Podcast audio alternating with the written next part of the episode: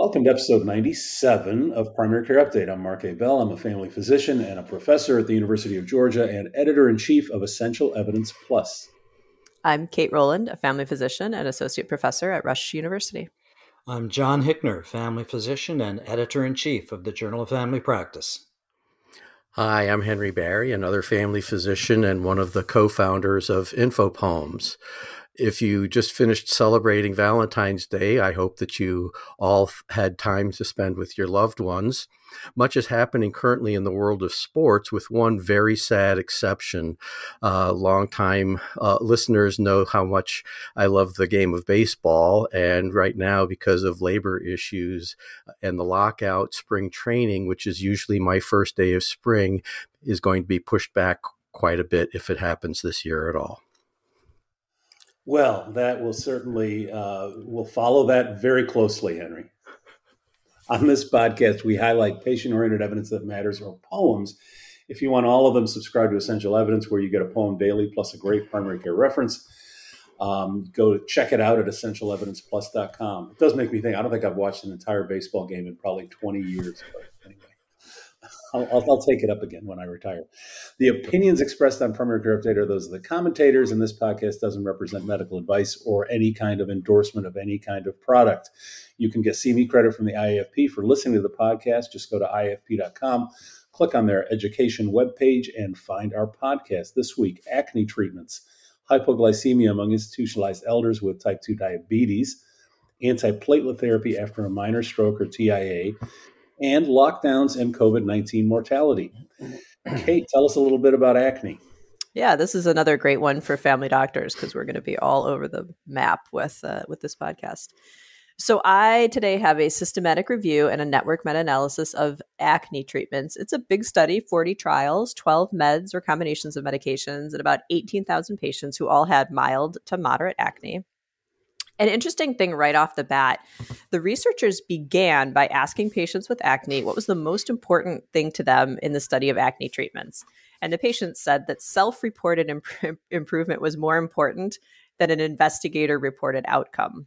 And the most surprising thing there was that the researchers actually took that to heart. And in this study, they they do focus on patient reported improvement rather than like the Davenport acne scale or whatever. That's not a thing. Don't go looking for that. So, the primary outcome of the study were the proportion of patients who reported at least moderate improvement and the proportion who withdrew from the study or stopped using the study medication due to adverse events. So, the studies included were a mix of active drug, drug versus placebo cream or active drug versus a different active drug. And you'll remember, of course, that a network meta analysis can report either direct comparisons, so drug versus drug, or indirect comparisons. So the authors can statistically compare topicals that didn't previously go head to head in the same trial. So what they found was that adapalene versus benzoyl peroxide, or BPO, was most effective compared to placebo creams based on meta analysis of both those indirect and direct comparisons, with clindamycin plus BPO coming in second and adapalene alone coming in third. And the researchers said that withdrawals due to adverse events were uncommon, but it was highest in the most effective group, so the adapalene plus BPO, followed by BPO alone. Uh, adverse effects, as you may know, are going to be like redness and peeling and some skin sensitivity. Adapalene's a topical retinoid that for years I never ever prescribed because it was more expensive and harder to get than other topical retinoids, but it's been sold over the counter for a couple of years. It's not quite at the same prescription strength dose, uh, but because it's you know like fourteen dollars at any any mm-hmm. pharmacy, uh, it, it is one that I use all the time. The far- findings of this meta analysis are actually in line with treatment guidelines from the American Academy of Dermatology. It's always nice when that happens. So, final word goes to the American Academy of Dermatology. They recommend against monotherapy with a topical antibiotic, like using topical Clinda alone. Don't do that uh, due to the risk of resistance. So use the Clinda or erythromycin or whatever your favorite topical antibiotic is uh, with BPO, with or without the retinoid for mild or moderate acne. That's what I have about acne. Henry, what do you think? Thank you, Kate. So, first thing, this um, issue, you'll see a little bit of a Valentine's Day theme, and uh, the acne paper reminded me of a poem we did several years ago. It was a randomized crossover trial of four weeks of chocolate versus jelly beans. And during the period that the participants were taking were on chocolate, they had about five more lesions and had one fewer lesion during the time that they were using jelly beans. So you can take that to heart. Uh, I, I, really do like the um, patient orientation in this. Uh, we have to keep in mind that scales by researchers are there for a purpose. They help to anchor so that when uh, a researcher says that this is a uh, Bristol uh, stool formed uh, scale of seven, everybody knows exactly what that means, whereas the patient orientation is a little bit less clear. So it's really for, for researchers talking to researchers. But I do like the, the patient orientation here. Um, and then this reminds me that uh, benzoyl peroxide, that was the treatment of choice way back when I was a medical student. And here we are several decades later, and it is still part of the foundational treatment for those with acne. An oldie I mean, but think- goodie. Oldie but goodie, yes. That is good to hear. And I'm uh, especially glad that adapalene now is available at a cheaper price be- because some of the acne regimens could get quite expensive. So that's good news. Yeah, I was using BPO when I had acne. that was a long time ago. A long time ago. Okay, John has the quiz this week. Yes, well, it is Valentine's Day week, so here's the question. The Feast of St. Valentine, which is the precursor of Valentine's Day, was established in what century? Was it the second, fifth, ninth, 14th, or actually, there is no Feast of St. Valentine's Day?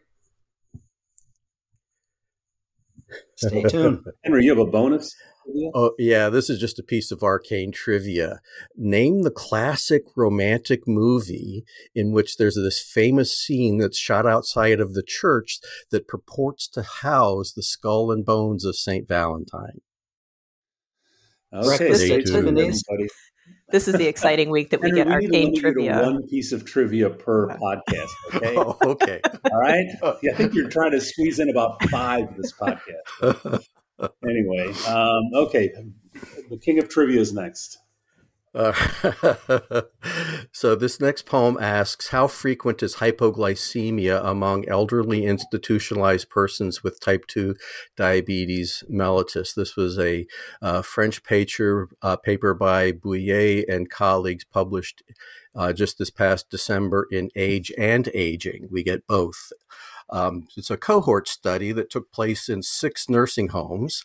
They identified 42 individuals with type 2 diabetes who were taking medications that could cause hypoglycemia, insulin and uh, sulfonylureas and the like.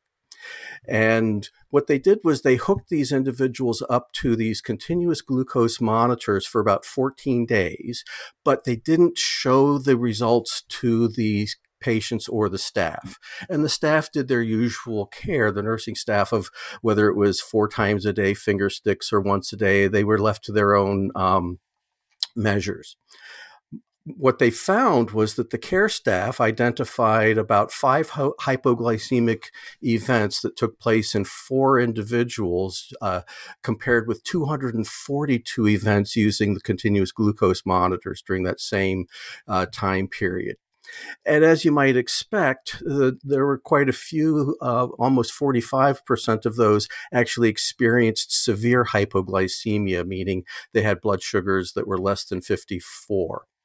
And as you might imagine, once they started to adjust for things like age and BMI and the like, that the lower the A1C, the higher the risk of hypoglycemic events. So it's a it's a small study. It's been reinforced in other settings that um, that individuals who are on these um, hypoglycemic potentially inducing um, agents actually do cause quite a few events. And this aligns very nicely with the uh, choosing wisely campaign choosing wisely campaign in canada that actually recommends avoiding using such medications to try to achieve a hemoglobin a1c of less than seven and a half mark yeah in, in older adults in particular but yeah maybe they just found the six worst nursing homes in France, but this is pretty dramatic findings, you know, that you have 20% of their entire day in a hypoglycemic state. I mean, that's just nuts.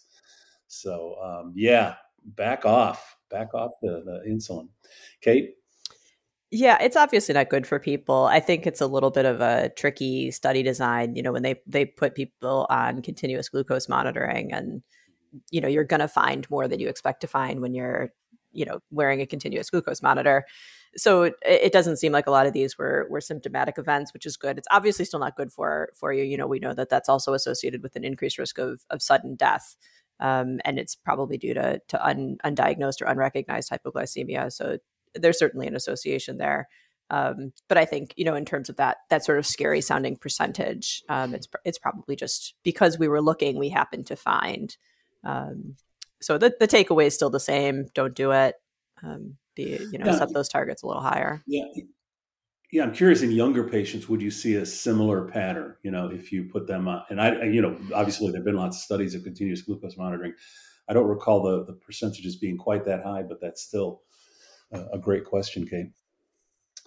All right. Uh, oh, I'm up next. That's me. Uh, so yeah, this is uh, the title is of the poem of the study is efficacy and safety of using dual versus monotherapy antiplatelet agents in secondary stroke prevention, systematic review and meta-analysis of randomized controlled clinical trials. It was in Circulation 2021, page 2441, and it asked the question, what's the balance of benefits and harms for dual antiplatelet therapy or DAPT compared with monotherapy. These authors identified uh, randomized trials that compared dual antiplatelet therapy with monotherapy started within three days of the index stroke or TIA. Um, in some cases, they were also able to get data from other studies that had randomized folks within a longer period, but just the subset that were within three days. Overall, it was, I think, a well done meta analysis. They found 17 studies with over 27,000 patients. Most studies targeted patients with minor ischemic stroke or TIA, and the studies were generally good quality. So, monotherapy was aspirin in 15 of the 17 studies. The other two used clopidogrel. The most common DAPT regimen was aspirin plus clopidogrel. The largest study, though, the Thales study, compared aspirin alone with aspirin plus ticagrelor, which is Brilinta. Uh, because it was such a large study, they did sensitivity analyses with and without the inclusion of this study. So, overall, using DAP instead of monotherapy for up to 30 days resulted in 20 fewer strokes and two more major hemorrhages per 1,000 persons. So, pretty significant benefit of DAPT over monotherapy. The likelihood of a major hemorrhage was the same when the Thales trial was excluded. Um, they stratified the analysis by more than 30 days or less than 30 days of treatment. The longer studies gave you no more benefit, but the risk of hemorrhage was greater. So um, this is also guideline consistent. And for patients with minor stroke or TIA, DAPT with aspirin plus clopidogrel for up to 30 days reduces the likelihood of subsequent stroke. Number needed to treat is 50. Um, and is better than aspirin with a small increase in the risk of hemorrhage number needed to harm of about 500. Treating for more than 30 days does no good and increases the harms. John. This is very helpful, very helpful meta analysis because there are lots of options for what to do uh, post TIAA. So, this I, I, think is a very nice clarification uh, using a regimen that's not expensive and lowering the subsequent harm. So, uh, very helpful. Thank you, Mark. Hey, Kate, what's up? What do you think? What's up? What's up? What's up? What's up?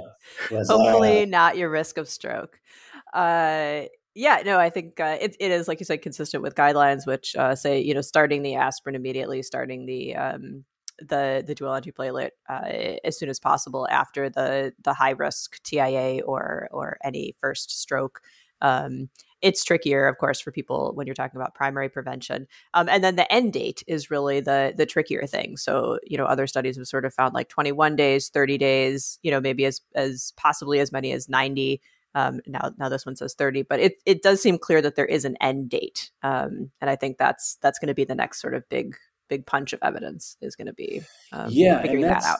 And that's something that's, I mean, that's true for, you know, following stenting or acute coronary syndrome. We get into these same issues of, you know, I'll see patients who are left on DAPT for very long periods. And I've had patients post minor stroke who've had been on DAPT, you know, a year later, two years later.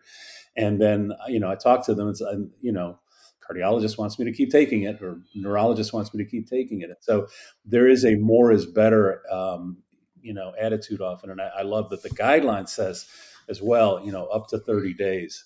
So, Mark, I have a question here.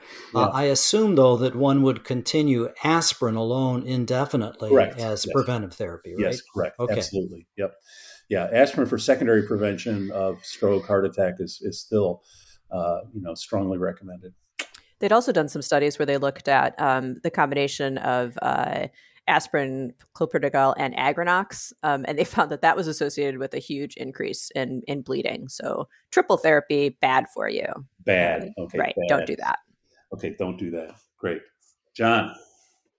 I was having dinner with my wife and friends last week, and the gentleman asked, Have you heard the latest study from Johns Hopkins showing that lockdowns are of no benefit? And uh, I was a little taken aback. I hadn't seen the headline yet in the newspaper. So I said, No, I haven't, but I'll take a look at that and let you know what I think. So now you're going to hear what I think. and the title then of my abstract is No Association Between Lockdowns and COVID Mortality? Question mark. So here it is. This meta analysis of this association is from the Johns Hopkins Institute for Applied Economics, Global Health, and the Study of Business Enterprise. Interesting title for an institute at Johns Hopkins. The authors identified 34 pertinent studies, and they only included 24 in the meta analysis. Actually, they screened many more than that, and they eliminated about 100 studies, I have to say. They separated the studies into three categories, which I thought made sense. One is lockdown stringency index studies. There is a lockdown stringency index generated by the Brits. Shelter in place order studies and specific non pharmacological interventions like closing schools as, as a single intervention. Now, the stringent, stringency index studies, which constituted about 12 of these studies, uh, found that lockdowns in Europe and the United States reduced COVID mortality only by about 0.2% on average, so very low. The shelter in place interventions reduced COVID mortality by 2.9%, which seems important to me. The specific NPI studies found no effect on COVID mortality. And interestingly, the authors comment toward the beginning of this report, quote, while this meta analysis concludes that lockdowns have little or no public health effects, they have imposed enormous economic and social costs where they have been adopted. In consequence, lockdown policies are ill founded and should be rejected as a pandemic policy instrument. Well, of course, I have many problems with this meta analysis and the author's conclusions. First of all, only 22 of the studies they included out of the 34 had been peer reviewed, and 12 hadn't even been peer reviewed. And by the way, this meta analysis has not been peer reviewed either. It's just published as a report online. Of course, all these studies are observational, so there are many inherent confounders. Uh, number three, there is no non intervention control group, except maybe Switzerland, which, by the way, didn't introduce any restrictive mandates early on and has resulted in a much higher mortality from COVID as of this week compared to other nearby studies. For example, in Sweden, it's 160 per 100,000 residents, Norway, 28, Finland, 40, Denmark, 70 per 100,000. So Sweden did much worse with their non lockdown policies. How do, how do you explain that?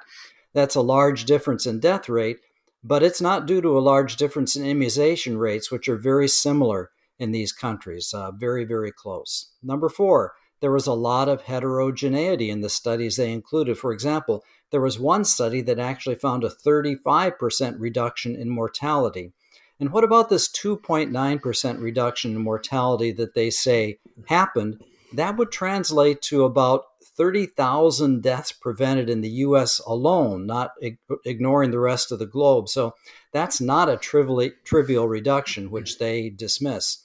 And of course, this study ignores hospitalizations and long term complications, which are very important. And then finally, uh, one might think that these authors could have some bias because they're all economists, and that's that's fine. Economists do great work, but they all are from a right leaning think tank. So one has to wonder a bit if they didn't reach a conclusion and look for data to support it. Uh, Kate, uh, I sent Kate a note about the study, and, and she was not happy with it. Kate?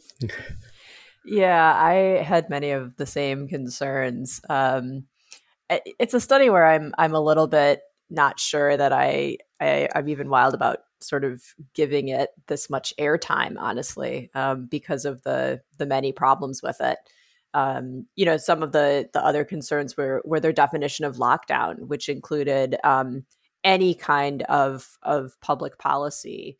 Uh, so masking, uh, school closures, um, you know, uh, shelter in place uh, orders, which you know were were not necessarily enforced. So um, that that sort of uh, heterogeneity would would be the kind that it, you know it's not statistical, but it is the kind of thing where you would really ask yourself: Are these you know do they have enough in common that you could even reasonably put them together in a meta analysis, um, or really should they be um, you know sort of thought of differently? Uh, so you know the the sort of long and the short of it is if, if this were a, a straight medical study, I'm not sure that that we would we would be giving it this much airtime at all. So uh, but we'll see. I actually am very curious to sort of read some of the, you know, the the sort of rigorous studies about what do we think, you know, how well do we think some of the public health measures did work? Um, you know, and and I actually really am very curious to sort of learn what we are going to learn about um, about the pandemic when we get there. I think where we might learn the most is in uh, the UK, where They've actually studied things quite closely. They've had a series of lockdowns. My sister is an economist working in Whitehall and has worked on COVID restriction policy. So I'll be curious to talk to her about, you know, how their what their experience was and what their findings were. Henry, any final comments on this one? Yeah. So, John, I, th- I, I think you did a nice job with covering most of your objections to the underlying science of this. And I, I, I do disagree that um, you know we shouldn't dismiss just because it comes from a right wing think tank. If this came from a left wing uh, think tank, we would have the same issues. That yes. you know, fundamentally, what we are yes. about is a search for truth using the scientific method, and this involves using careful observation, rigorous data collection, drawing objective conclusions, maybe developing hypotheses that we can further um, test. And you know, there's nothing about this about the scientific method that says find the data that prove my opinion. And, you know, this paper to me is not research. It is an opinion piece. And it basically, as Mark alluded to at the very beginning, it's, it's a search for the data that support their position. Yeah, I mean, I when I work with uh, students, they'll come to me with an idea for a research project, and they'll frame it as, "I want to prove that."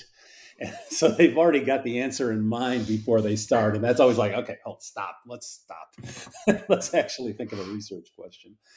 All right, um, great, and yeah, it's uh, um, thanks for bringing that one to us, John. Um, not without controversy, but uh, uh, interesting. I think the strongest data, like you said, is the Scandi data comparing Sweden with Norway, Finland, and Denmark, as you as you said, and much uh, lower death rates in, the, in those other countries.